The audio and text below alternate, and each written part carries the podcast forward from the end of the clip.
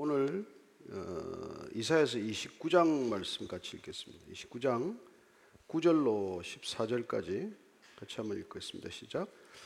너희는 놀라고 놀라라. 너희는 맹인이 되고 맹인이 되라. 그들의 취함이 포도주로 말미암음이 아니며 그들의 비틀거림이 독주로 말미암음이 아니니라.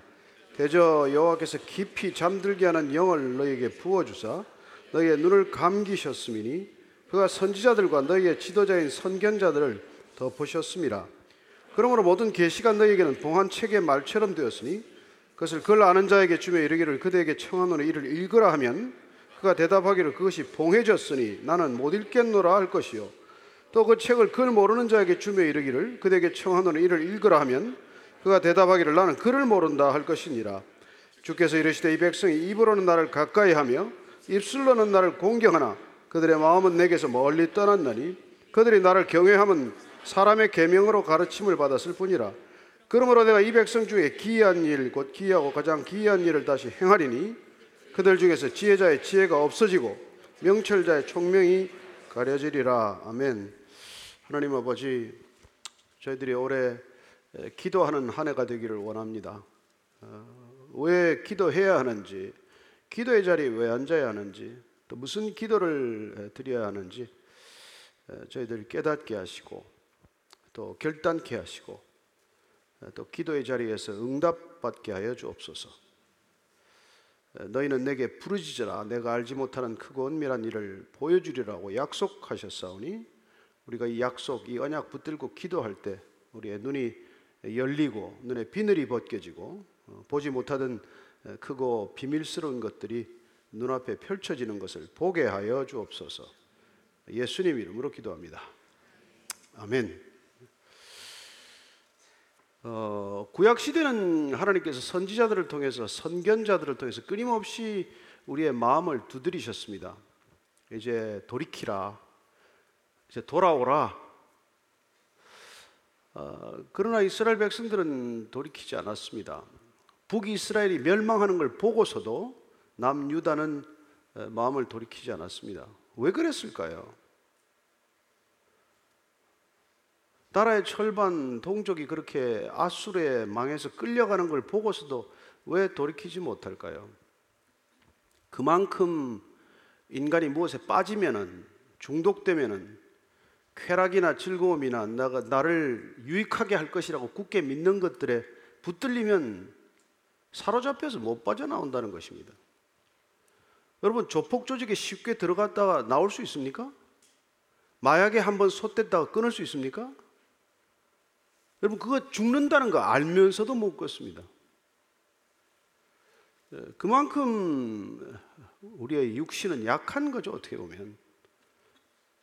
사실 육신은 이거 헛거예요. 여러분 하드웨어가 무슨 소용입니까? 뭐 앱이 없으면 구동하는 소프트웨어가 없으면 그 PC가 작동하는 OS가 없으면 그거 고철 덩어리지 그게 무슨 소용이 있어요? 마찬가지예요. 우리는 이 몸이 전부처럼 살아가지만은 아니요. 여러분 수만 번 쉬었다가 못 내쉬면 더 이상 작동 안 합니다. 우리는 어딘가에 어떤 OS에 의해서 작동되고 있다는 걸 우리가 잊어버려서 그래요. 우리 전체가 기능하는 이유는 영적인 데 있다는 것입니다. 어떤 영의 지배를 받지 않고 이게 우리가 뭐 생각하거나 결정하거나 어떤 방향성을 지니거나 할 수 없다는 것입니다. 그런데도 불구하고 우리는 우리를 지으신 이를 부인하기 때문에 내가 왜 피조물인가? 예, 그런 생각을 갖기 때문에 내가 생각의 중심에 있어야 한다고 생각을 하고 내가 모든 것의 중심에 놓여야 마땅하다고 생각하는 것 때문에 우리는 하나님의 말씀을 가볍게 여기거나 무시하거나 하나님의 말씀을 전하는 선지자들이나 선견자들을 박해하고 특별히 정말 이 땅 가운데 가장 뚜렷한 계시로 오신 예수님까지 못을 박는 세상이라는 것입니다. 오늘 이사를 통해서 하나님께서는 왜 너희들이 파멸로 치닫게 되는지를 말씀해 주고 계세요. 그 길로 가면 안 된다고 그렇게 얘기를 했는데 나귀도 알고 짐승들도 아는데 어떻게 사람이 그걸 모르냐? 그런 얘기를 하세요. 예레미야 선자를 통해서 이렇게 말씀하십니다. 야, 시집 갈 때 폐물도 다 알면서 기억하면서 왜 너희들은 출애굽할 때 무슨 일이 있었다는 걸 다 잊어버리냐? 예. 예레미야서 2장 31절 32절입니다. 시작. 너희 이 세대여 여호와의 말을 들어보라. 내가 이스라엘에게 광야가 되었었느냐? 캄캄한 땅이 되었었느냐? 무슨 이유로 내 백성이 말하기를 우리는 노였으니 다시 죽게로 가지 아니하겠다 하느냐? 처녀가 어찌 그의 폐물을 입겠느냐? 신부가 어찌 그의 예복을 입겠느냐? 오직 내 백성은 나를 잊었나니 그 날수는 셀 수 없거늘. 예. 하나님이 이 억울한 심정을 이렇게 말씀하고 있는 거예요. 내가 광야냐? 광야. 너희들 광야로 인도했다고 내가 광야냐? 내가 캄캄한 땅이냐? 내가 너희들 뭐 붙들어서 못 살게 만들었니? 그래서 나한테 놓여놨다고 다시는 돌아오지 않겠다는 거니? 뭐 이런 이런 푸념 같은 말씀을 하고 계세요. 야 처녀가 시집 갈 때 폐물도 입지 않고 신혼 예복을 입으면 예복 한 번 한 번 입은 그걸 잊지 않는데 어떻게 너희들은 출애굽하고서도 그걸 잊어버리고 홍해를 건너고서도 잊어버리고 요단강을 건너고서도 잊어버리느냐? 여리고 성이 무너지는 걸 보고서도 어떻게 잊을 수가 있냐 그런 말씀이죠. 그래서 너희들은 계속 골피다면 놀래 놀래기는 왜 그렇게 잘 놀래니? 두려움이 있으니까 놀라죠. 너희들은 왜 그렇게 자꾸 방향을 놓쳐버리니 맹인처럼 이리 가야 되는데 왜 자꾸 저쪽을 가서 더듬고 있니? 너희들 왜 포도주나 독주에 취한 것처럼 비틀거리니? 왜 가야 할 바가 어딘지를 그렇게 모르고 방황하고 있느냐는 것이죠. 하나님 떠난 사람들의 삶의 모습이 이렇게 한마디로 맹인 같고 두려워하고 그리고 비틀거린다고 말합니다. 창조 기사를 보면은 이 땅에 창조라는 큰 틀이 형성되면 가장 먼저 혼돈이 사라져요. 카오스가 코스모스가 된다고 말합니다. 무질서에서 질서가 생겨요. 그 창조 사건이 우리에게 가르쳐 주는 가장 큰 그림이에요, 그림. 아, 혼돈에서 질서가 생겼구나. 공허, 텅 빈 것에서 채워지는 것을 경험해요. 그래서 우리 인생 가운데 텅 빈 무의미한 우리 인생 가운데 의미로 채워지는 인생을 경험하는 것이고 어디 갈 바를 모르는 혼돈과 그 흑암 가운데서 짙은 어둠 속에서 한 줄기 빛을 따라가는 그런 방향성이 생긴다는 것이죠. 여러분 온 우주를 보십시오. 어디가 중심입니까?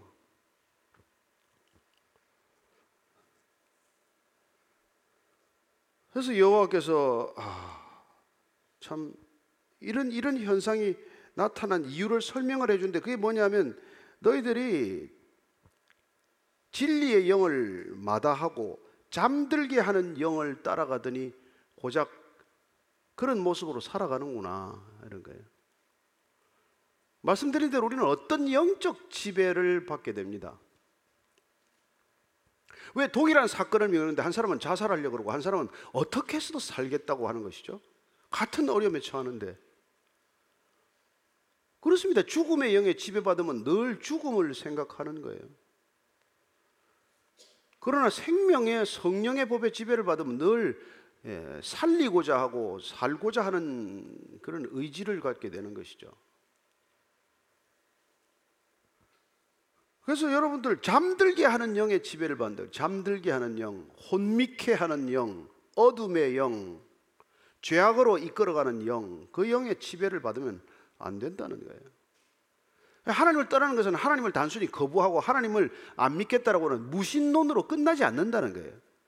그냥 하나님이 없다고 무신론으로 끝나면 좋겠는데 무신론자들은 반드시 자기를 우상으로 만들거나 무엇인가 내가 의지할 만한 것들을 우상으로 기어이 만들고 말기 때문에 혼미케 되는 영으로 사로잡혀 가고 마는 것이죠.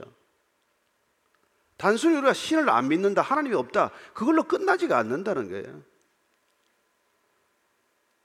우리가 국가적 권력을 거부하면은 무슨 조직 폭력배에 들어가는 것밖에 더 있습니까?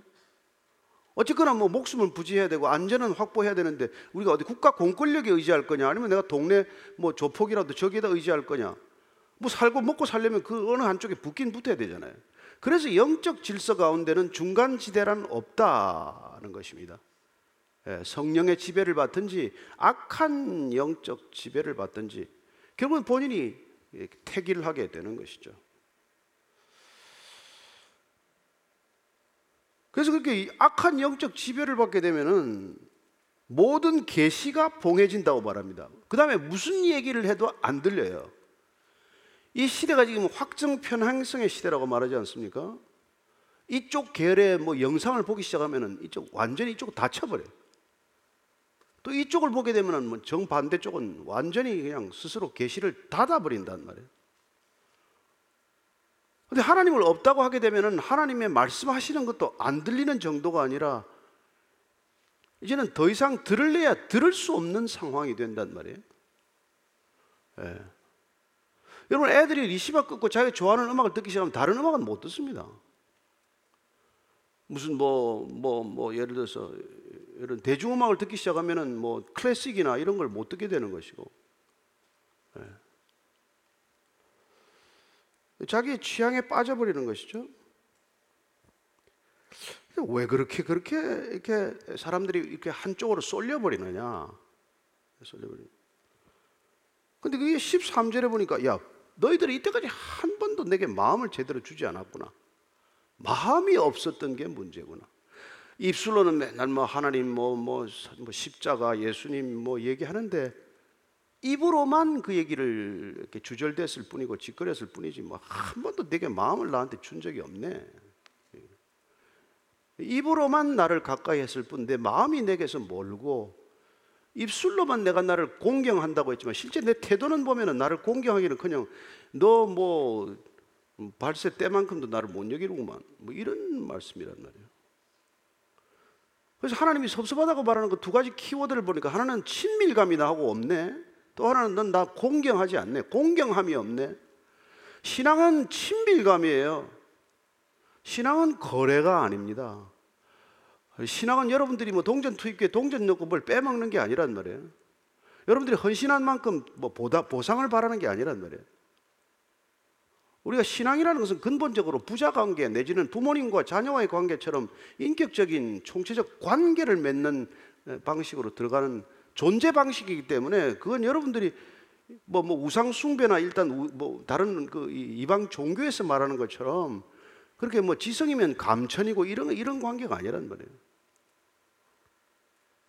우리가 뭐 자녀가 아무리 뭐 뭐 40일 금식 기도를 해도 못 줄 건 못 주는 거죠. 그렇잖아요. 애가 40일간 때를 쓴다고 안줄 걸 줍니까? 자살하겠다고 칼을 내놓으라 그러면 그건 그래서 자살하라고 칼을 줄 수 있겠어요? 마찬가지 아닙니까? 그래서 결국은 이게 뭐 거기서 헤어나지를 못하는 거예요. 근데 마음이 왜 그렇게 멀어졌어? 마음이 사실 하나님께서 너 마음이 멀어졌구나 하지만 이걸 곰곰이 묵상하면요 원래 마음이 없었어요. 여러분 애들은 원래 부모한테 마음이 없어요. 끊임없이 부모가 베풀다가 이 사람이 내 부모인가? 뭐 울기만 하면 자꾸 저절 물리니까 이게 내 엄마인가? 말 안 해도 등록금을 주니까 내 아버지인가?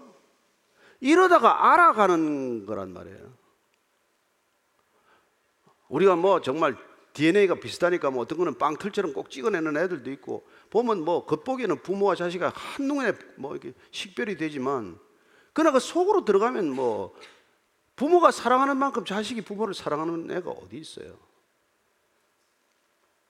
그러니까 부모가 늘 베풀어 주는 것에 관심을 조금이라도 옮기면 나에 대한 관심을 부모에게 조금만 옮기면 그걸 효도라 그래요, 효도. 효도는 내가 생각하는 시간에 10분의 1이라도 부모 생각하는 게 효도예요. 좋은 신앙이라 내 생각하는 생각의 10분의 1을 주님 생각하면 그게 좋은 신앙 되는 겁니다.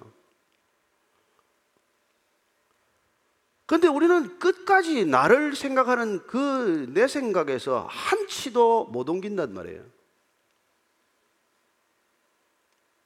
그래서 여러분 입으로만 하나님을 얘기했고 뭐 입, 입술로만 하나님을 공경한다고 했고 뭐 아무리 찬양하고 아무리 예배드리고 아무리 무슨 종교적 행위를 하더라도 여전히 내가 나를 사랑하는 것에 반에 반에 반에 반도 하나님을 생각하지 않는단 말이에요. 그래서 사랑한 적이 없는데 문제가 있다는 거예요. 사랑한 적이 사랑한 적이 한 번도 없다는 데 문제가 있어요. 제가 정말 너무나 그 최근에 그 지혜로운 자매를 하나 만났어요. 우리 이 저게 처음부터 초창기부터 이렇게 잘 같이 신앙생활 하던 자매인데 이 자매가 개를 너무 사랑했어요 정말. 그래서 개를 너무 사랑한 나머지 나는 아, 그냥 개 비즈니스를 해야 되겠다. 나는 그냥 개로 먹고 살아야 되겠다. 그래서 일본 가서도 뭐, 그뭐 서너 가지 자격증 따고 심지어 개 선식 자격증도 따고 뭐 개 마사지 자격증도 따고 해서 12개 자격증을 땄어요. 그리고는 이제 집에 어른들 설득해 가지고 개 이제 호텔을 만들기로 한 거죠. 그래서 이제 그게 호텔 만들고 개로 이제 뭐 마사지도 하고 미용도 하고 모든 걸 다 하여 full total care를 해주겠다고 total care 시스템을 만들기 위해서 본인이 자격증도 12개 따고 모든 준비를 다 마쳤어요. 왜 개를 너무 사랑하니까. 그런데 본인이 키우던 개가 그냥 들컥 어느 날 죽었어요. 늙어 죽었대는데 죽고 나서 이 자매가 하나 깨달은 게 뭐냐니까 다른 개가 안 좋았던 거예요. 누가 입양을 한데도 싫다 그러고 자기는 그 개에 모든 걸 쏟았기 때문에 그걸 그냥 그게 끝이라는 거예요. 이제 더 이상 개를 사랑할 여력이 없다는 거예요. 그러고는 그렇게 몇 년 동안 준비한 걸 그냥 다 걷어치우고 개 비즈니스 안 하기로 결정을 했어요. 이 자매가 며칠 동안 계속 집에서 생각한 게 나는 지금까지 개를 사랑한 게 아니라 내 개를 사랑했다는 거예요. 여러분 아시겠습니까? 내가 개를 사랑한 게 아니라 내 개라서 사랑했다는 거예요. 남의 개는 한 번도 사랑하지 않았다는 거예요. 아, 그래서 나는 내가 개를 사랑한 게 아니구나. 나는 그냥 나 자신을 사랑하는 연습을 한 거구나. 여러분, 이 얼마나 냉철한 그 자기 성찰입니까? 여러분, 그게 우리나라 지금 이 교회 주위에 빠져 있는 것도 마찬가지예요. 내가 배식교회를 유독 좋아하는 건 뭐예요? 내 교회라서 그런 거예요, 이거. 그렇게 된다고요, 이제 사람이. 교회를 사랑하거나 주님을 사랑하는 게 아니라고요. 여러분 예수님을 사랑하면 교회 안에서 무슨 뭐 다투거나 할 수가 없게 돼 있어요. 그 여전히 나를 사랑하고 나를 투사하는 연장선상에서 십자가를 거기다 걸어놓고 거기다가 건물을 걸어놓고 거기다가 제도를 걸어놓고 그러고는 입술로 매일 그 사람을 사랑한다고 자기 최면 걸듯이 하지만은 한 번도 제대로 사랑해 본 적이 없는 사랑의 본질에 이르러 본 적이 없는 그런 삶을 살고 있다는 것이죠. 그게 여러분 이 비극적인 결말을 만든 이유란 말이에요.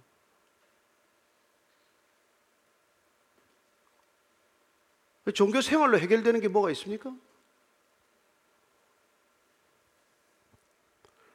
해결되는 거 없죠. 그러나 만약에 우리가 정말 그분이 누군지를 안다면 내 아버지가 어떤 분이고 내가 사랑하는 대상이 어떤 분인지를 정확히 안다면 아마 세례 요한처럼 고백할 거예요. 이렇게 고백합니다. 그는 시작. 그는 흥하여야 하겠고 나는 쇠하여야 하리라. 이게 사랑하는 증거예요.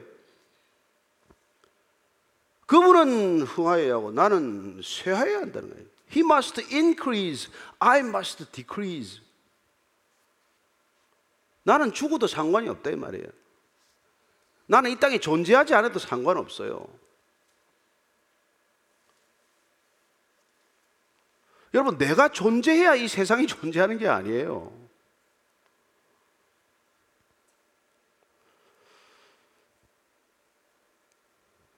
그렇기 때문에 우리 안에 우리가 이 지금 하나님께서 내 정말 정말 내 마음을 한번 내가 얻고 싶다. 신앙이라는 게 서로 마음을 서로 이렇게 터는 거란 말이에요. 그분이 원하는 건 여러분 우리 뭐, 뭐 그분이 왜 돈을 어디 쓴다고 돈 달라고 그래요? 헌금이 왜 필요해요, 그분이? 그분이 우리의 봉사나 구제나 헌신이 왜 필요해요? 사람이 필요하지 하나님이 왜 필요해요? 하나님은 부족함이 없는 존재예요. 하나님 모르니까 우리가 자꾸 갖다 바치려고 그러지. 하나님이 뭐가 필요하겠어요? 육신의 아버지만 돼도 애들이 가져오는 거 하나도 필요 없습니다. 애들이 무슨 부모 생일이라고 가져오는 거 보면 아무짝에 쓸모없는 것들이에요. 그 마음을 받을 뿐이지. 그렇잖아요? 심지어 뭐 종이로 뭘 만들어 오르잖아요, 애들이.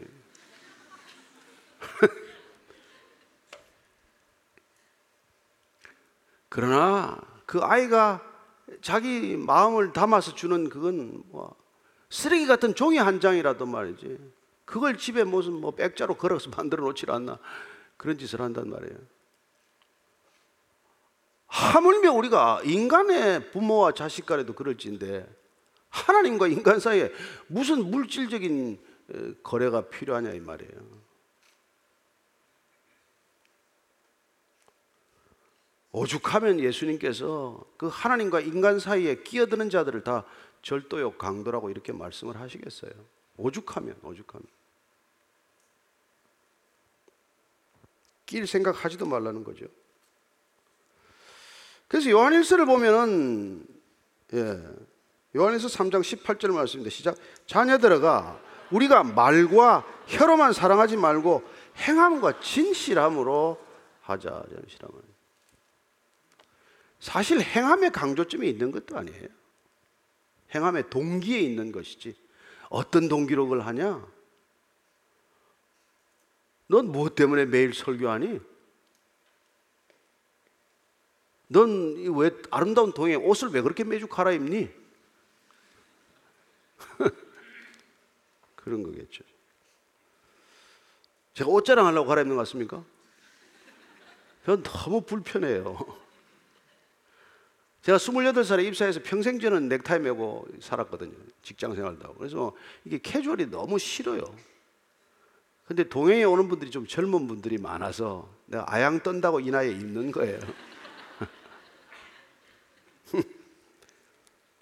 귀엽게 봐줄런지는 모르겠지만 하여튼 그렇습니다.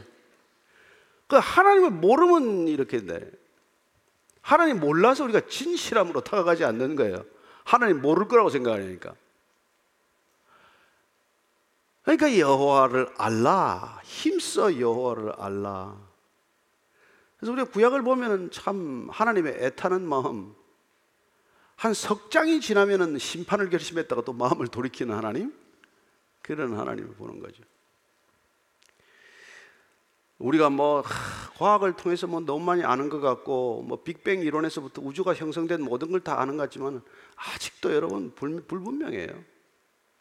빅뱅이 어떻게 시작이 됐는지도 모르고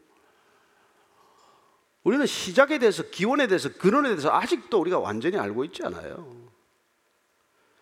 그러면 기껏 과학자들은 그 시작 우리가 알 수 없는 시작을 신이라고 뭐 그냥 개념적으로는 이렇게 양보를 하는 사람도 있지만 대부분의 인간이 규명 가능하다고 생각을 하는 것이죠. 때가 되면 다 알 수 있다고 생각하는 것이죠. 그러나 오늘 하나님께서는 어떻게 예? 진흙인 주제에 내가 토기장애를 다 안다고 말할 수 있냐는 것이죠. 그걸 몰라서 자꾸 우리가 하나님은 너 모를 거다라고 생각해요. 하나님도. 시편 94편 3편 7절을 보면은 이렇게 해요. 시작. 말하기를 여호와가 보지 못하며 야곱의 하나님이 알아차리지 못하리라 하나이다. 하나님이 보긴 뭘 봐? 하나님이 뭘 다 알기는 뭘 다 알아차려요. 그래서 우리는 혼자 있을 때 엉뚱한 짓을 하는 거예요. 하나님 모를 거라고 사람들 몇이 모여서 사악한 계획을 짜는 거예요. 밤마다 모여서 이상한 짓을 하는 거예요. 혼자 앉아서 이, 어, 저기 인터넷을 이상한 데를 돌아다니는 거예요. 어, 보는 사람이 없다고 생각하니까.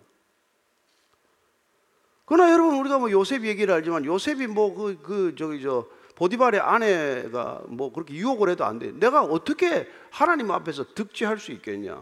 하나님 보고 계신데 어떻게 죄를 짓겠냐? 하나님 보긴 뭘 봐요? 여러분 애굽이 그 당시에 얼마나 타락했는지 성적 타락은 말할 수도 없었어요. 그 유혹을 이긴다는 건 불가능한 상황이에요. 오직 한 분, 그분이 다 보고 계신데 어떻게 우리가 그런 짓을 한단 말이냐?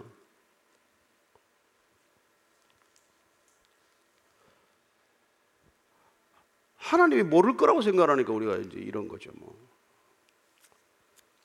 그- 그렇다고 그러면 하나님이 다 알고 다 보고 계셔서 우리가 뭐 쫄아서 주눅이 들어서 겁먹고 사는 겁니까? 애들 여, 여러분 나와가지고 갓난 애들 빨가벗겨 놓으면 뭐 부모한테 부끄러워합니까? 버들버들 떨기를 합니까? 두려워합니까? 그게 여러분 부모와 자녀 관계란 말이에요. 관계란 말이에요. 인격적인 관계란 말이에요. 부부 관계라는 것도 여러분 벌거벗어서나 부끄러워하지 않는 관계란 말이에요. 관계. 어떤 관계도 그런 관계가 친밀감이 있을 수 없는데 그런 친밀감을 허락하는 게 무엇 때문이겠어요? 하나님과 인간과의 관계를 우리가 경험할 수 있는 통로로 주신 게 가정이요. 그런 거 아니겠어요? 그래서 우리가 끝까지 그런 친밀감이나 그런 그런 친밀감에 불구하고 우리가 하나님을 가볍게 여기거나 우습게 여기거나 하나님이 나를 사랑하신다는데 뭐 이런 들 어떠면 저런 들 어떠리가 아니라 하나님을 늘 이렇게 예, 나보다도 더 무거운 존재로 생각하는 것 그게 공경이에요. 예, 원래 공경하다는 건 더 무겁게 생각하다, 더 중요하게 생각하다, 예, 더 나보다도 나, 나은 존재로 여기다 이런 뜻이니까. 그래서 신앙이라는 게 거기서 출발하기 때문에 늘 어떤 대상을 향해서 겸손한 마음을 가지는 거죠. 내가 어떤 재능이 있고 내가 어떤 뭐가 있을지라도 상대방을 늘 존중하는 것은 하나님에 대한 공경에서부터 비롯되는 그런 익숙해진 태도를 뜻하는 것이죠. 그러니까 하나님 신앙이 좋은데 교만하다 이게 있을 수 없단 말이죠. 하나님 몰라서 그런 거죠. 하나님 잘 몰라서. 네. 그래서 디도서 1장 16절 말씀을 보면은 이런 말씀이 있어요. 시작. 그들이 하나님을 신하나 행위로는 부인하니 가정한 자요 복종하지 아니하는 자요 모든 선한 일을 버리는 자니라 보내자. 입으로는 시인을 해요. 이스라엘 백성들이 남유다 백성들은 특별히 북이스라엘과 달라서 하나님을 완전히 떠나지는 않았어요. 북이스라엘은 단에다가 금송아지를 만들어 가지고 우상 숭배를 본격적으로 시작했죠. 열두 개 지파는 소위 그 거기 여로보암을 따라 가지고 완전히 우상 숭배로 빠졌지만은 그리고 그 이쪽 남쪽 두 개 지파 유다 지파와 베냐민 지파들은 그렇게 하지는 않았어요. 그러니까 늘 여호와 신앙을 가지긴 했는데 문제는 여호와가 우리의 번영을 보장해 주는 건 아니지 않냐. 우리의 번영, 우리의 풍성함, 우리의 소유는 바알 신이 우리를 도와주는 거지. 하나님은 우리를 그걸 잘 안 도와주시지 않나. 그러니까 비가 안 오면은 바알 신전에 가서 제사를 드려야 되고 늘 그렇게 됐단 말이에요. 예. 그래서 늘 우리 삶의 무게 중심을 어디다 두냐에 따라서 바알 신전을 갔다가 또 뭐 찝찝하긴 또 찝찝하니까 캥기니까 또 이게 성전에 갔다가 그러는 거란 말이에요. 그러니까 우리가 지금 오늘날도 마찬가지예요. 뭐 중요한 약속 있으면 다 그냥 뭐 예배고 뭐고 다 팽개주고 할 수 있죠. 그러다가 뭐좀뭐좀 마음이 좀 캥기고 영뭐 일이 좀 안 풀리고 마음이 불안하면 어, 또 한번 교회 한번 가볼까? 뭐 그런 거란 말이죠. 그 모든 것들의 우선순위가 바로 잡히지 않았기 때문에 항상 우선순위가 제대로 되어 있으면 삶에 질서가 생길 텐데 그 우선순위가 나의 필요에 의해서 오락가락하기 때문에 신앙은 늘 답습하는 형태가 되고 한 번도 하나님께 좀 더 가까이 나아가는 친밀감이 더 두터워지지 않고 늘 고만고만한 신앙으로 그냥 살아가는 거죠. 그게 그러다가 어느 날 그냥 터지기 시작하면 본물 터지듯이 걷잡을 수 없는 상황으로 치닫고 마는 것이죠. 그래서 오늘 하나님께서는 정말 너희들이 정말 입술로 그렇게 나를 가까이 하지 말아라. 내 마음, 에? 내 마음으로. 너희들이 정말 내 마음이 멀어지는 게 자꾸 자꾸 멀어지면 내가 이제 뭐 겁주는 말씀 같죠. 기이한 일을 내가 행할 거다. 내가 앞으로 기이한 일, 기이를 세 번씩이나 써요. 내가 이 백성 중에 기이한 일, 곧 기이하고 가장 기이한 일을 다시 행할 것이다. 이 기이한 일에 대해서는 두 가지 해석이 있어요. 하나는 이때까지 경험하지 못한 끔찍한 침략과 침공, 아수르와 바벨론에 의해서 포로로 끌려가는 일이에요. 왕과 백성들, 고관들이 그냥 다 줄줄이 묶여가지고 사슬에 묶여서 끌려가는 그런 기이한 일을 보게 될 것이라는 뜻도 있지만 그러나 우리가 해석하기로는 예, 정말 이해할 수 없는 사람들의 행태가 드러난다는 거예요. 도대체 저 사람이 저렇게 공부하고 저렇게 사람들한테 예, 뭐 존경받고 칭송받더니 어느 날 살아가는 그 모습을 뒷모습을 보면은 기이한 일을 하고 다닌단 말이에요. 어떻게 사법부 판사가 무슨 몰카를 찍습니까? 예? 어디 그런 일이 어디가 학교 선생이 어떻게 제자를 범합니까? 기이한 일 아닙니까? 이 세상에?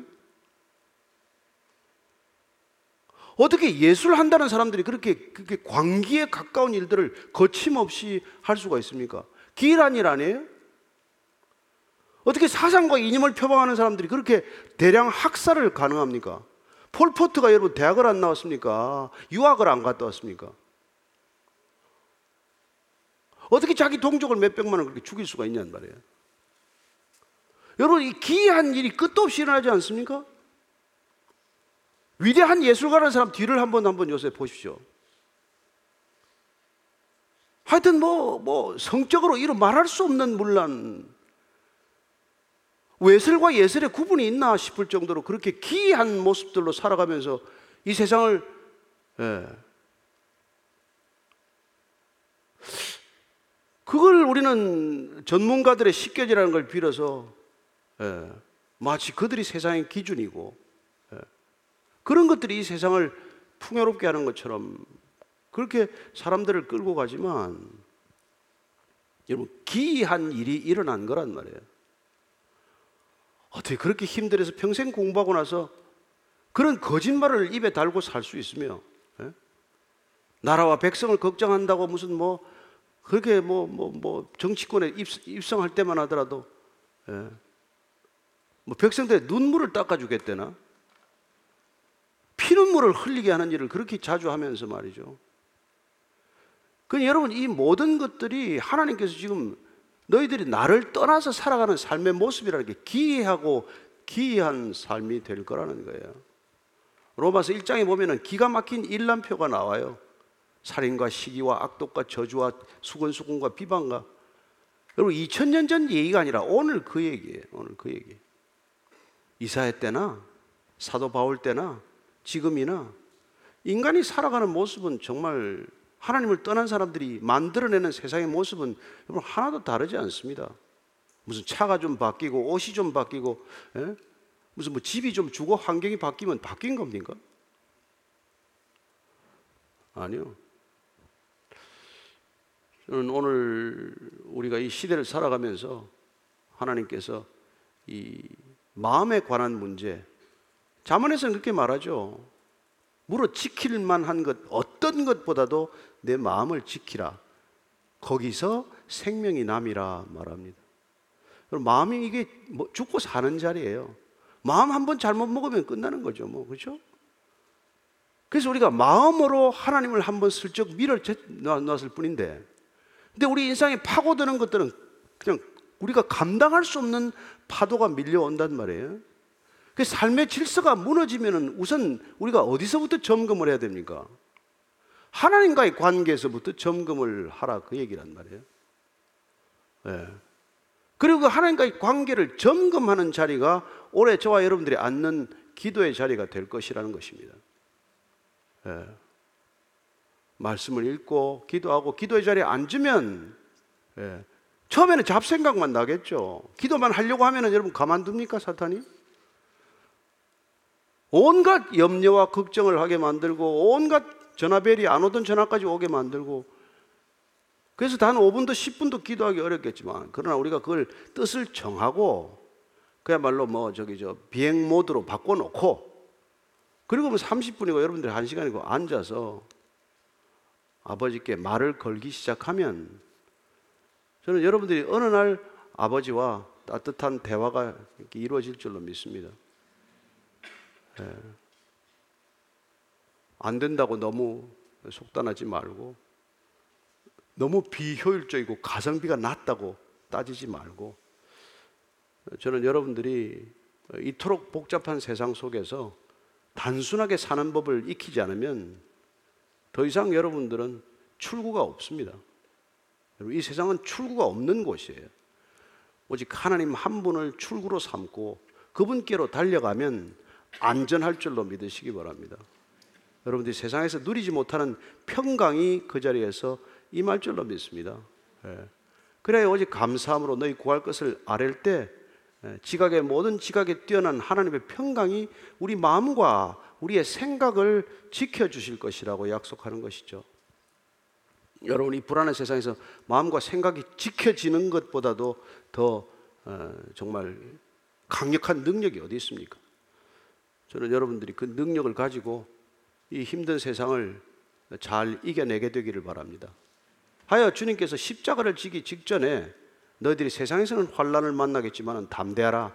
내가 세상을 이겼노라 선포하고 십자가로 뚜벅뚜벅 걸어가신 것을 기억하고 이 세상에서 우리의 뭐 몸을 생명을 육신의 생명을 빼앗아 갈지언정 우리의 영혼을 어쩌지 못하는 인간을 두려워하지 않고 에, 우리의 영혼을 영원히 멸할 수 있는 하나님 한 분만을 두려워할 때 저와 여러분들은 이 세상의 모든 두려움으로부터 풀려나게 될 줄로 믿습니다. 그러면 놀라고 놀랄 일도 없고 눈이 멀어서 앞을 못 보는 일도 없고 술 취한 듯 비틀거리는 일도 없게 될 것입니다. 그 자리가 여러분들이 승리하는 기도의 자리가 되기를 축복합니다. 기도하겠습니다. 하나님 아버지, 하루하루 버거운 삶을 살아갑니다. 올해 어떤 일이 있을지 우리가 깜짝 놀라고 놀랄 일이 무슨 일이 또 우리 곁에 일어날지 알지 못합니다. 그러나 무슨 일이 일어나건 우리가 주님 안에서 반석 되신 주님 앞에서 그리고 피난처 되신 우리 주님 앞에서 샬롬 그 영원한 평강을 놓치지 않게 하시고 날마다 누리게 하여 주옵소서. 세상 가운데 우리를 보내신 뜻과 소명을 늘 기억하게 하셔서 하나님 내가 어디에 어떤 임무로 보냄을 받았는지 보냄의 자리에 합당한 삶을 살게 하여 주옵소서. 보내실 때 주님께서는 반드시 능력을 부어 주실 줄로 믿습니다. 보내시는 소명과 목적에 합당한 능력, 주의 능력으로 그 일을 어, 함께 감당케 하여 주옵소서. 예수님 이름으로 기도합니다. 아멘.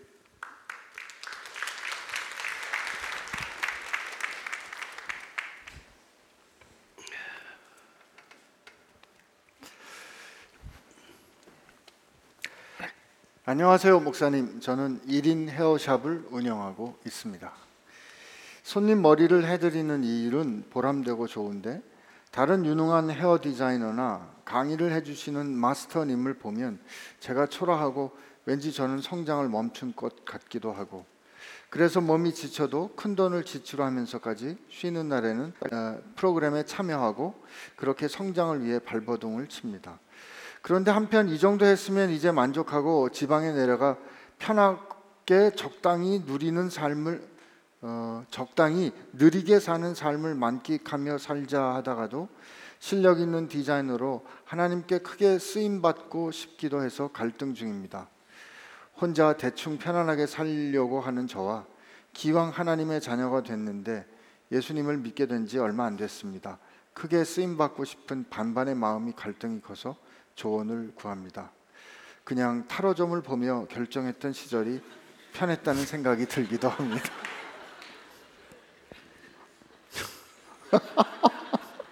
답을 안 해주면 타로점으로 갈 건가? 근데 우리가 이게 잘 생각해 보니까 나, 나는 왜 하나님한테 크게 쓰임 받고 싶죠? 그리고 뭐가 크, 크게 쓰임 받는 건지 이분이 아마 조금 생각이 좀 정리가 돼야 될 것 같아요. 예. 하나님은 크게 쓰고 작게 쓰고에 관심이 없어요, 그죠? 예, 그냥 내가 쓰고자 하는 대로 네가 순종하냐 안 하냐 이게 관심이지. 음.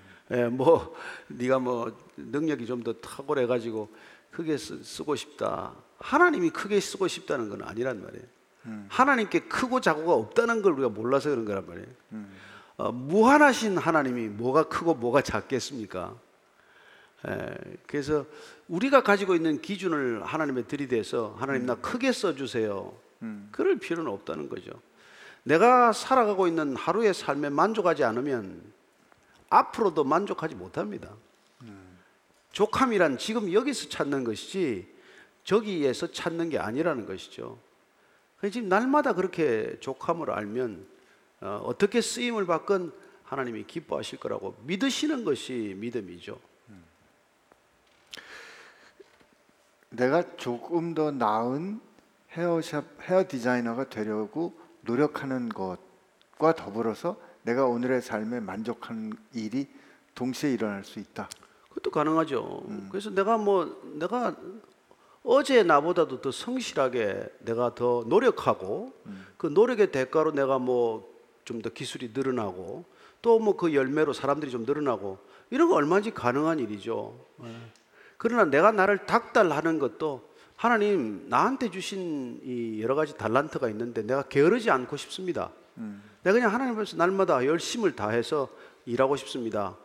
그래서 그렇게 하는 거하고 남을 이기겠다는 것들이 자칫 비교가 되고 시기가 되고 탐욕이 되어서 그게 곧 우리가 우상 숭배라고 말하는 것을 치닫게 되면 그건 오히려 불행으로 접어드는 지름길이란 말이에요.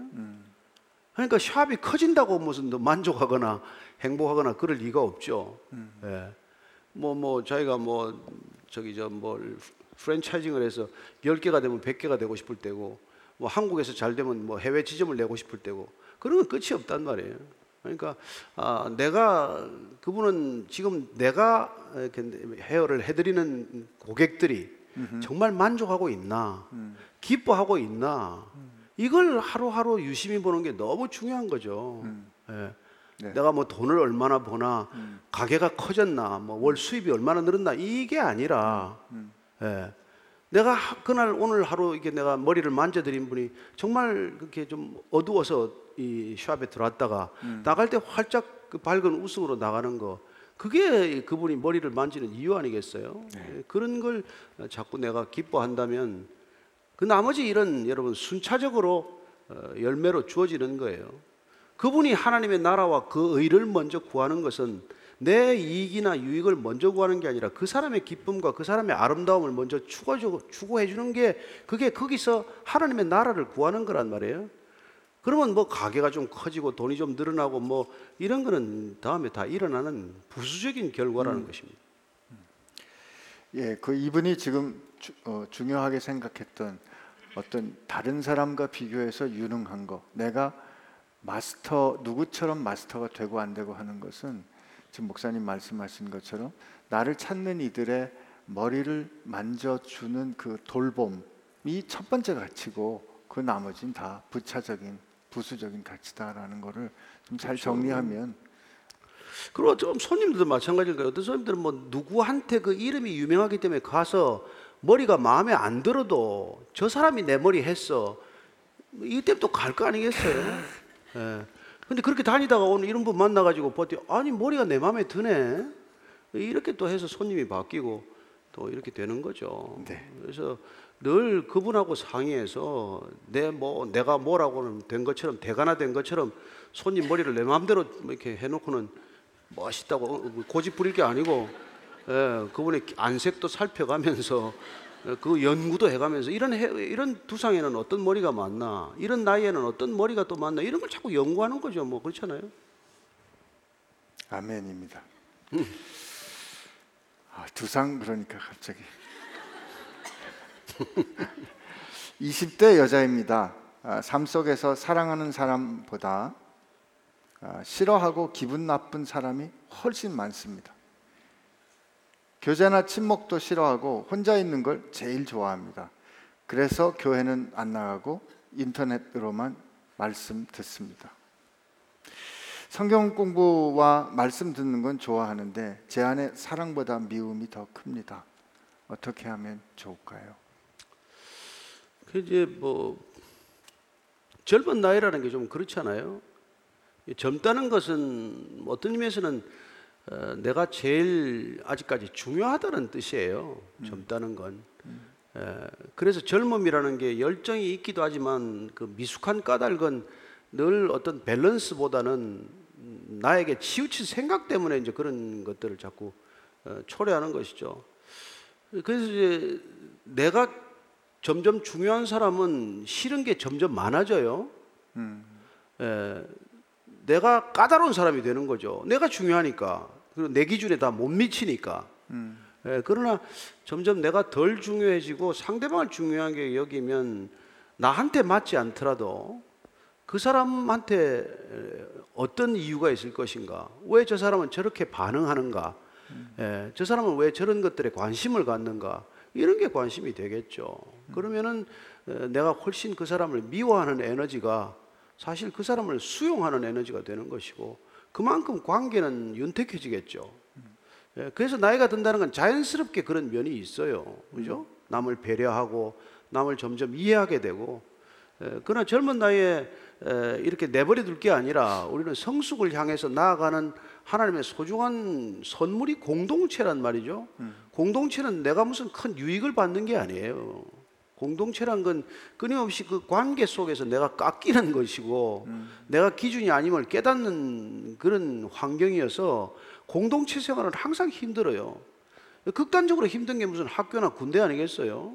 예, 그럼에도 불구하고 거기를 갔다 온 사람들은 잃어버린 것보다는 얻은 게 더 많다고 얘기하거든요. 그래서 에, 이 취향에 맞지 않더라도 공동체는 꼭 필요하고 또 공동체 삶을 스스로 선택해야 되는 까닭은 이게 자꾸 지연이 된단 말이죠. 내가 나 혼자 갇혀 있는 시간, 내가 나를 소중하게 여기는 그런 습관 속에 오래 지속이 되고 오래 그런 것들이 가면 나중에 점점 에, 관계를 맺어가는 관계 능력이나 소통하는 소통 영역이 심각하게 떨어지는 거죠.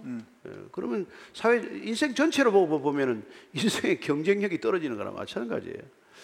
예, 그래서 저는 교회 공동체는 앞으로 점점 더 중요할 거라고 생각을 해요. 뭐 혼자 살아가는 시대, 혼자서 1인 뭐 가구가 더 많아지는 시대 이럴 때일수록 에, 공동체의 중요성이 에, 과소평가되지만 실제 더 중요하기 때문에 저는 여러분들이 작은 공동체를 경험하면서 에, 정말 치열하게 한번 미워해보고 그 치열하게 내가 싫어하는 감정이 어떻게 기도로 해결이 되고 어떻게 하나님 안에서 그런 것들이 풀어지나를 경험하게 되면 여러분들은 뭐 한 단계 성숙하는 것이죠. 예, 이 공동체하고 관련한 질문이 계속 이제 좀 오고 있긴 합니다.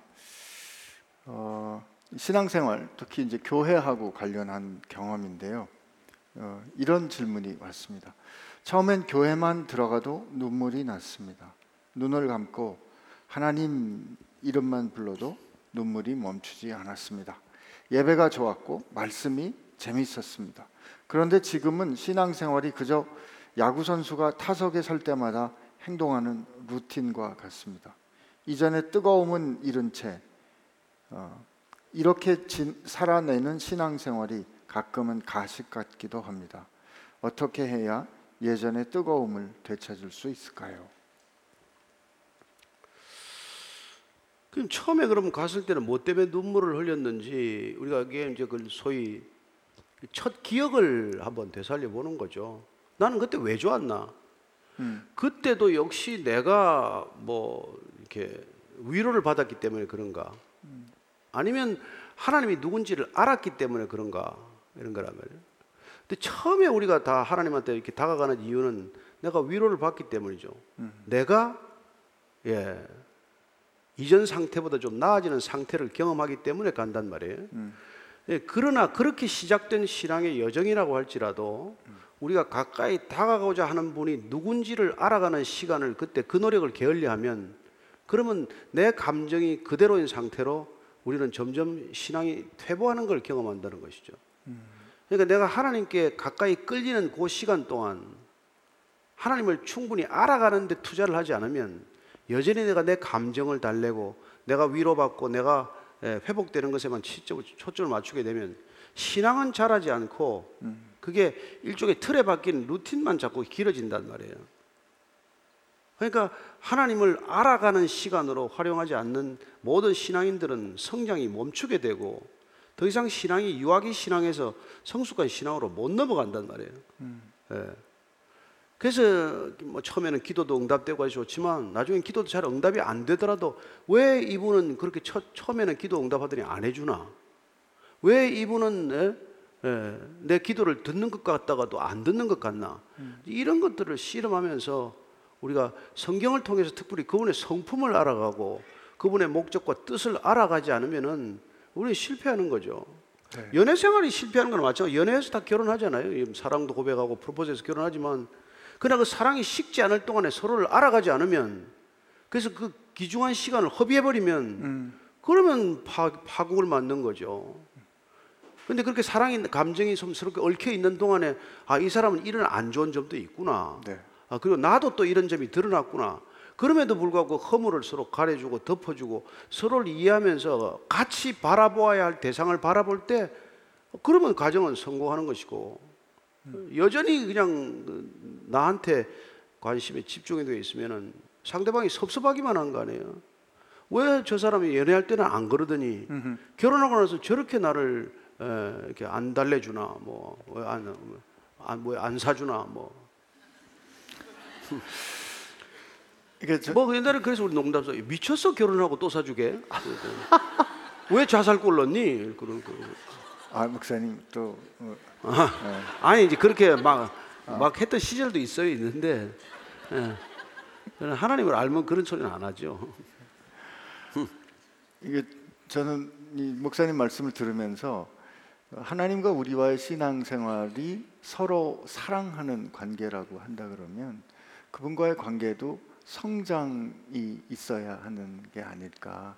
그리고 그 사람의 정서라는 게 같은 정도의 자극이 왔을 때 내가 반응했던 것도 똑같은 정도로 계속 오면 무뎌집니다. 그러니까 저는 어, 목사님 그 결혼의 비유를 쭉 말씀을 해주시면서 우리 처음에 결혼할 땐 다 좋다가 살면 살수록 어려운 일을 많이 겪어가고 힘든 일을 많이 겪어가지만 어렵고 힘든 일을 겪어가는 그때 내- 이 사람이 정말 나는 사- 나를 사랑하고 나는 이 사람을 사랑한다는 것을 확인할 수 있는 기회가 되잖아요. 힘들고 어려운 일이 있, 을때 진짜 사랑하는가가 되게 증명되기 때문에 어쩌면 지금의 신앙이 오히려 지금의 그 어, 그때가 오히려 더 하나님을 깊이 알고 체험할 수 있는 어, 그런 때가 아닌가 싶고 목사님 말씀하신 것처럼 우리 저 이 결혼해가지고 뭐 20년 30년 지났는데 그때 또 처음 만났을 때도 뭐 집에 가가지고 막그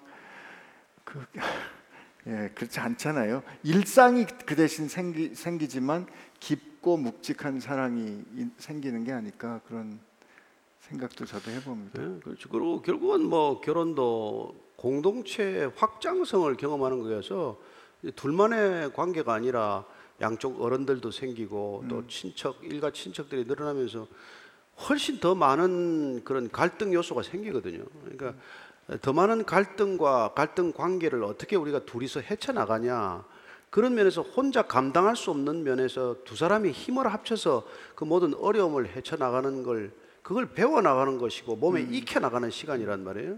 근데 그걸 제대로 안 하면은 뭐 결혼은 예, 뭐 그냥 끝내자 여기서 뭐 더 이상 우리가 할 것도 없다 그렇게 되겠죠.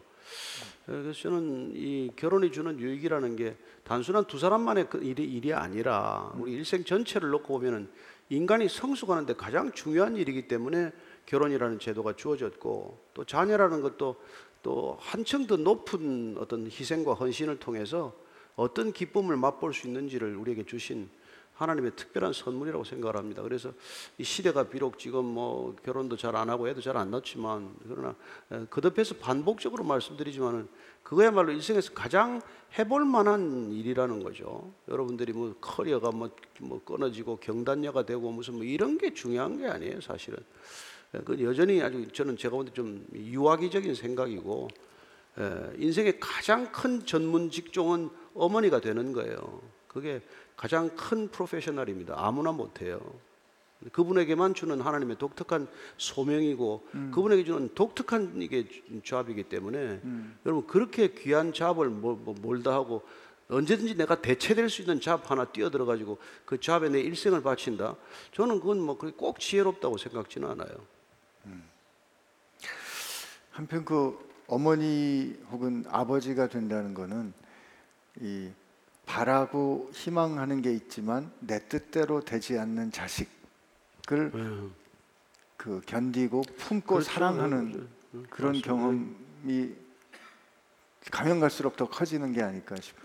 뭐, 뭐 어떻게 보면 하나님이 뭐 일부러라도 그렇게 하죠. 음. 뭐 우리가 더 우리의 틀을 키우기 위해서 틀을 깨기 위해서 에, 정말 왜저 집에 부모는 멀쩡한데 애가 저렇게 속을 새기나 하지만은 어떻게 보면 그 부모의 틀을 깨고 생각의 틀을 바꾸기 위해서도 자녀가 뭐 오히려 부모 때문에 고생할 수도 있죠. 하긴 그렇게 힘들게 어렵게 하는 자녀들을 볼 때마다 그런 자녀 같은 우리를 보시는 하나님 아버지 가슴은 어떨까 하는 그런 면에서 또 그렇죠. 하나님의 사랑을 이해할 수 있게 되는 것 같기도 합니다. 옛날에 왜 우리 이병철 회장 그 농담 있잖아요. 그분도 세상에서 안 되는 일이 있는데 자식이 안 되고 뭐 미원 미원이 안 되고 골프가 안 되고 뭐 그랬던데 자식이 1번이란 모든 부모의 뜻대로 안 되는 게 자녀가 1번이란 말이에요. 자녀는 우리 뜻대로 안 되게 하기 위해서 태어난 애들이에요. 아시겠습니까? 우리 뜻을 성취시키기 위해서 태어난 게 아니고 우리 뜻을 꺾기 위해서 태어난 애들이 자녀들이에요. 예, 그래서 우리의 뜻이 꺾이고 우리의 뜻이 하나님 안에서 새롭게 발견되고 그걸 위해서 애들이 죽을 고생하는 거죠. 부모가 고생하는 것보다 훨씬 애들이 고생 많이 해요. 예. 목사님, 저는 욱하는 성격입니다. 아니 그랬었습니다. 하나님을 경험하고 신앙심이 깊어져서 온유한 성격이 되려고 노력했고 많이 달라졌다고 생각했거든요. 그런데 요즘에도 한 번씩 누군가를 인해 욱하면 다른 사람에게 티는 안 내더라도 내 안에서 전쟁이 나고 있는 것을 발견합니다. 그때는 기도를 바로 시작하려 해도 집중조차 되지 않아요. 성령이 임하시면 사람이 아예 변한다고 들었는데 변하려고 노력은 하는데 그럴 때 조절이 안 되면 어떻게 해야 할까요? 그래서 이제 우리가 이 복음이다 하는 이유는 이게 복음이 노력이 아니라 선물이라는 데 그 특징이 있는 거거든요. 그러니까 우리는 도덕적 윤리적 기준을 높이는 게 그리스도인의 삶이 아니라는 것을 먼저 정확히 알 필요가 있어요. 우리는 우리가 애를 써서 조금 더 도덕적이고 조금 더 윤리적인 기준이 높아지는 사람이 되는 게 우리 신앙의 목적이거나 그게 전혀 그게 아니라는 것입니다.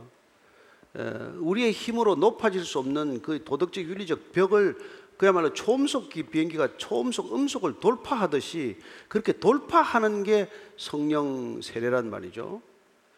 예, 그걸 경험하는 게 우리 신앙의 궁극적인 좌표가 되는 것입니다.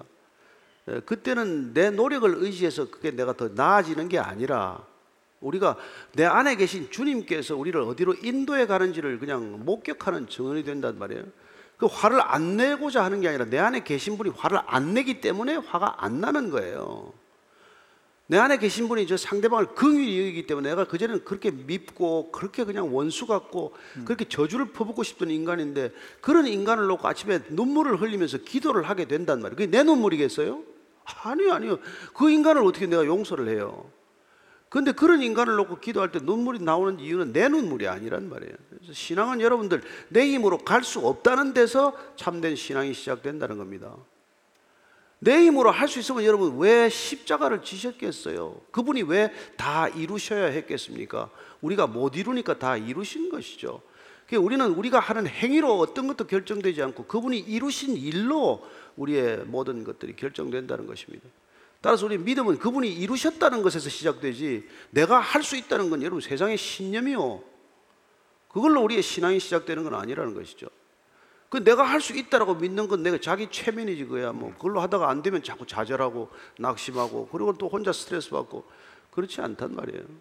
저는 여러분들이 나를 더 덜 쳐다보고 하나님을 더 바라보는 것, 나를 더 덜 의식하고 어, 예수님을 더 의식하는 것, 그게 우리에게 주어진 오직 유일한 성화의 길이라는 것입니다. 근데 저는 한편은 이제 그 우리 타고난 성질 있잖아요. 그 타고난 그 뭐 다혈질 무슨지 이런 것처럼 그런 타고난 기질은 있는 것 같은데 어, 시, 이렇게 신앙 생활하는 가운데 이렇게 좀 성품이 빚어지는 측면이 있는 것 같기도 하고 아니 저는 이분 하시는 말씀을 좀 보면서 처음에는 이렇게 욱하면 욱하는 대로 반응을 했다가 욱해도 욱하는 걸 이렇게 참으려고 노력하는 것 자체는 그 주- 중요하죠. 그것도 이렇게 뭐, 예, 뭐 근데 우리가 좀 칭찬해 줄 만한 게 아니. 근데 욱하는 거는 어느 사람이 없겠어요. 다 있는데 그것도 어려서부터 가문에 따라 가풍에 따라 부모가 관계에 따라 다 습관적으로 형성된 거예요. 부모가 평생 화 안 내는 집에서 자란 애들은 안 해, 욱안 해요. 우기 그렇잖아요. 달라. 예. 부모가 그렇게 욱하는 애들 그 보고 자라서 그렇지. 그것도 집에서 안 보고 자란 애들이 또 군대 가서 또 보고 나와가지고 또 욱하더라고. 그래서 그거는 여러분 그게 체질의 문제가 있기는 있지만 그러나 우리가 정말 중요한 거는 내 체질보다도 정말 내 안에 오신 분이 누군지가 우리가 분명히 깨달아지면 그분에 걸맞는 삶을 살게 된다는 것이죠. 우리가 차 한 번 바꿔도 조심하잖아요. 기스가 안 나도록, 그 상책이 안 나도록. 새 옷 갈아입으면 어떻습니까? 먼지 한번 뭐, 뭐 음식 하나 안 흘리려고 애쓰잖아요. 그 그리스도의 옷을 입으면 우리가 그 옷에 합당한 삶을 살려는 태도가 생긴단 말이에요. 예. 네. 그런 건 뭐 좋은 일이죠. 그러다가 혹시 욱했더라도 주님께 아, 잘못하고 그러면 그러면 빨리 돌아서면 돼요. 우리는 욱할 줄 모르는 존재가 아니라 욱하고 회개할 줄 아는 존재란 말이에요. 하나님 제가 또 욱했어요. 네. 어, 어떻겠습니까 하나님? 예, 뭐 그런 건또 지나가는 거죠 뭐 하나님. 어. 하나님께는 우리가 돌이키는 게 중요한 거지 뭐, 예, 뭐 감추지만 않으면 돼요. 욱해놓고 안욱안 한 것처럼 그냥 늘 웃고 가 가정스러운 웃음만 안 지으면 돼요. 가정스러운. 그거 하나님 예, 싫어하시는 하나님 거 뭘 싫어하니까 네. 위선만 안 떨면 돼.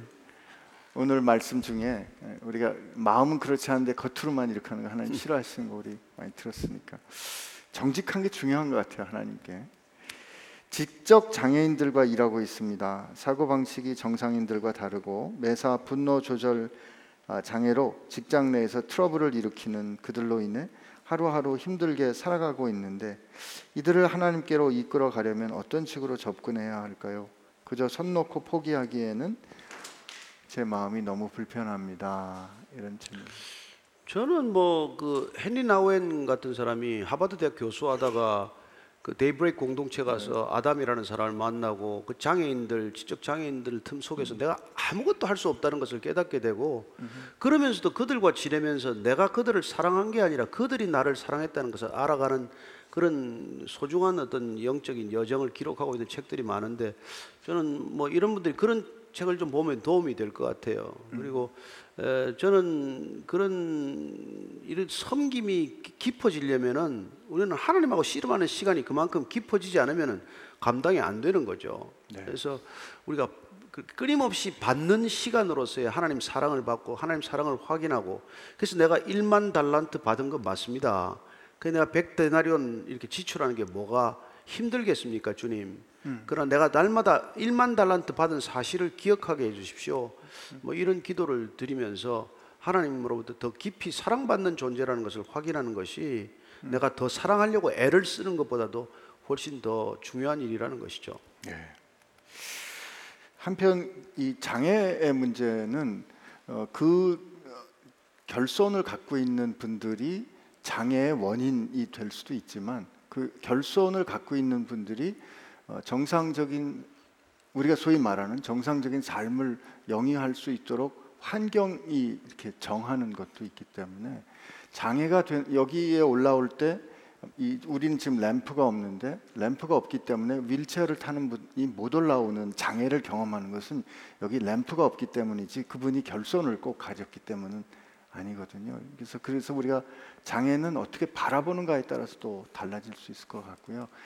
내가 가진 기준 때문에 저 사람이 내 기준에 맞춰서 못 오는 것을 안타까워하는 것도 중요하지만 저는 헬리나 부엔의 그 경험은 어떻게 다른 자- 어, 능력을 가진 그 사람들이 어떠한가를 깊이 이해하는 데서 그들과 같이 동, 공존하는 출발이 됐다고 생각합니다. 그래서 그런 면에서 말씀하신 그런 헨리 나우엔의 고백이나 경험들 또 우리도 그런 경험 어, 잘 어, 생각해 보는 게 필요하지 않을까 싶습니다. 마지막으로 아까 교회에 들어오면 너무 무덤덤한 분의 경험에 반대되는 질문이 나왔는데 이 질문으로 오늘 질문을 마치겠습니다. 예배 드릴 때마다 감사함과 기쁨으로 눈물이 나는데 주변 사람들은 참는 것도 훈련이라고 참아보라고 합니다. 안 참아지고 공예배 드릴 때마다 하나님의 마음이 생각되면 감동되어 눈물이 나는데 제가 잘못된 걸까요? 아니요, 아니요. 그냥 눈물 나. 그 때가 되면 또 마를 때도 있으니까 그냥 날 때 계속 흘리세요. 날 때 많이 우시. 많이 흘리세요. 네. 제가 오늘 2부 예배 때도 안에서 내가 좀 눈물이 나서 좀 앉아 흘리고 있어요. 옆에 사람 자꾸 성도들이 보던데 목사가 무슨 일이 있어서 눈물을 흘리나 그러는데 기쁨은 흘릴 수 있는 거죠. 제가 뭐, 뭐 분해서 울겠습니까? 뭐 설교가 불안해서 울겠습니까? 내가 그뭐 기뻐서 우는 거죠. 뭐 하나님 정말 어떻게 어떻게 제가 여기 앉아 있네요. 그러면 기쁜 거죠. 네.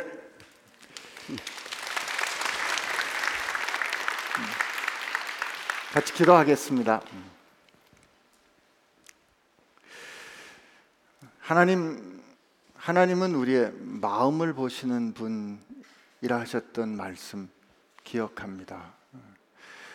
겉으로 화려하고 그 수행이 아주 탁월해서 또 압도적인 감동을 주는 어, 퍼포먼스였기 때문에 우리가 많은 것을 느끼고 가는 것을 두고 은혜를 받았다라고 고백할 때가 있지만 하나님 그 경험한 그 밑에 하나님을 향한 생명을 다한 진실한 사랑과 또 하나님을 향한 진정한 갈구가 없다면 그리고 그것을 삶에서 살아내는 순종이 없다면 하나님이 기뻐 받으시는 예배가 아니라는 거 오늘 말씀을 통하여 배웠습니다.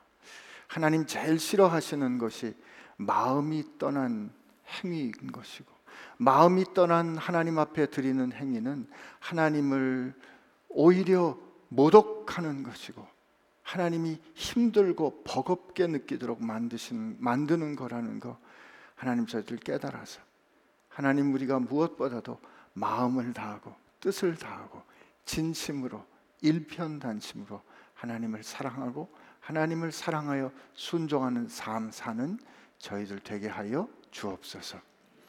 이제는 우리를 위하여 하나님의 뜻을 순종하시되 끝까지 온전히 죽기까지 순종하시어 우리를 향한 하나님의 사랑을 확정하신 우리 주님 예수님의 은혜와 겉보기가 중요한 것이 아니라 마음이 중요하고 세상 사람들이 말하는 크기가 중요한 것이 아니라 하나님을 향한 순전한 마음이 더 소중한 것을 알아서 그 마음과 그 순전함을 크게 받아주시고 기쁘게 받아주시는 우리 아버지 하나님의 사랑하심과 성령님의 힘 주시고 역사하심이 변하지 않는 사랑, 일편단심의 사랑으로 이 세상에 나가서 순종의 삶을 하나님과 함께 동행하는 삶을 살기를 희망하고 결심하는 교회와 지체들 가운데 함께 하시기를 주의 이름으로 축원하옵나이다.